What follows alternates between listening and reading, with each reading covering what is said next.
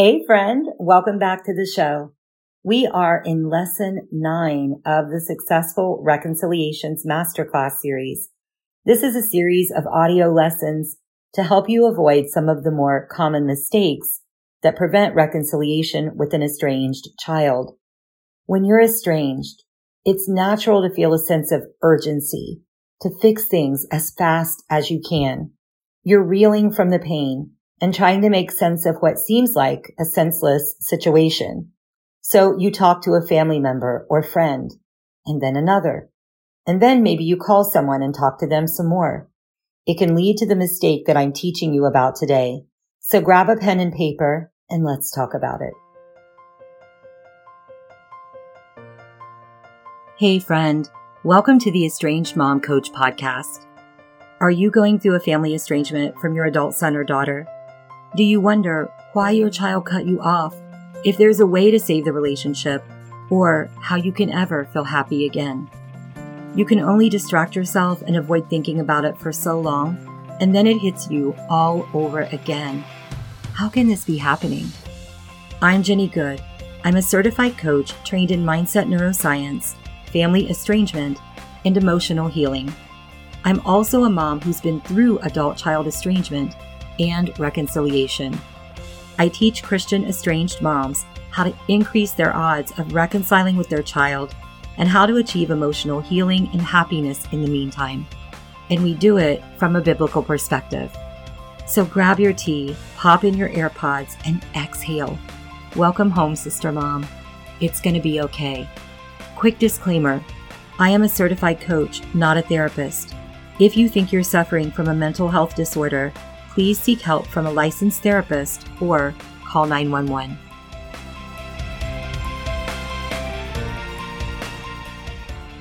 Hello, my tea time friend. Thank you for stopping by. I'm really glad that you're here. I'm glad that I'm here with you. Even though we're not sitting in the same room together right now, I really do believe that our spirits mingle and come into community when you listen to what I've recorded for you. So thank you for spending time with me. And I hope that you have some hot tea or your favorite coffee and maybe a cozy throw blanket as you settle in for this masterclass lesson. In today's episode, I want to talk to you about talking with too many people who cannot help you. This is a common mistake that can prevent reconciliation so let's start by looking at why it happens. When you are estranged, you might go one of two ways. Maybe you totally hide what's going on with the family estrangement from your child and talk to absolutely no one about it. Or maybe you get some temporary relief from talking about it to people that you trust. Maybe they tell you that you were always a great parent, that your child is wrong, or maybe they're a really great listener and they seem to always have advice to give you. Whatever the reasons, you feel a little bit better after you talk to someone. But then it wears off or you start to wonder if their advice was correct. So you talk to someone else. Before long, you are getting conflicting advice and that good feeling from talking to people starts slipping away easier and faster than it did before. So really, it's not a good long-term solution.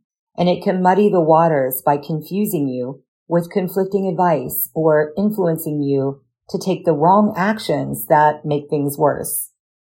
Here's what happens from your estranged child's perspective when you talk to too many people who really cannot help you. You often take some sort of bold, but not bold in a good way, action that came from the poor advice from well-meaning people or a person. When those people are probably not specifically trained in adult child estrangement, it can be really easy for them to give you advice that makes things worse. Maybe you go to their home, show up at their workplace, text them multiple times in a row, or have another family member tell them that they're really hurting their mother. Maybe you hire a private investigator or get in contact with their spouse to try to get information. And even if you don't take action on the advice that you're given by people who can't help you, the more people that you talk with about the estrangement, the more likely it is to get back around to your child that you said this or that. That's one of the last things that you want your child being presented with right now. It makes them feel like you're trashing them behind their back and speaking about them in what they perceive as an unfair way. Any of those actions will make your child feel like you trampled over their boundaries and as if you only care about forcing the relationship that you want. They might see you as mentally ill or like a loose cannon if you go so far as to hire a private investigator, for example. That leads to them feeling agitated, sad, invalidated, and like they need to put even more distance between you. Here's what to do instead. First, take a deep breath and exhale. Slow down. It's okay to sit with the hard emotions for a while. Allow yourself the space to process what's happening.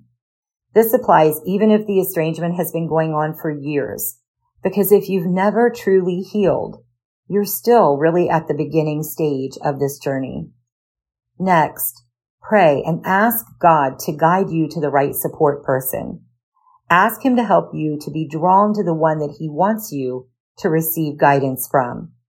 As you search that person out, make sure that they come from a Christian perspective, have real world experience with family estrangement from an adult child, and reconciliation. Ask them if they've ever experienced this themselves. Assess for your comfort level. Do you feel emotionally safe and at peace in the presence of this person? Does your soul trust them? One of the ways that I serve my clients is by creating an emotionally safe space for you to heal in and to do the work to learn to communicate differently. So that way, when we create and work on your reconciliation plan, you're ready to show up well with your child. When I create emotionally safe space for you, it shows you how to do the same thing for your estranged child. That has to happen for them to feel like they want to talk and be in relationship with you again. If you want to get my help with this, go to theestrangedmomcoach.com forward slash schedule and apply for a free consultation call. During the call, we'll talk about the specific points of your situation and I will explain the exact path forward for you. The link to apply for a free consultation will also be in the notes for this episode. The next thing to do is to enlist the prayer support of a small trusted circle of Christian people. Ask them to specifically pray in agreement with you that all assignments of the enemy against your family and you would be broken and that your family would be healed and brought back together. Here is your homework for this lesson. Ecclesiastes 4:12 says this, and though a man might prevail against one who is alone, two will withstand him. A threefold cord is not quickly broken. This week, enlist the prayer support of three people to pray in agreement with you for the healing of your family, and the breaking of the devil's assignment against your family and you. Ask them to pray daily for the next two weeks, and you pray as well. Prayer in Jesus' name is mighty and powerful. Prayer does make a difference. Okay, friend, that is what I have for you this time, and I hope it blesses you. Hey, Sister Mom. Thanks for spending time with me. If this podcast inspired you, helped you, or blessed you in some way, I'd love for you to share it with another mom who could be edified by it too. Also, the number one way you can thank me is by leaving a rating and review on Apple Podcasts. This helps more moms like us find and be blessed by the show. Remember, you are a daughter of the Most High King, and you are not alone.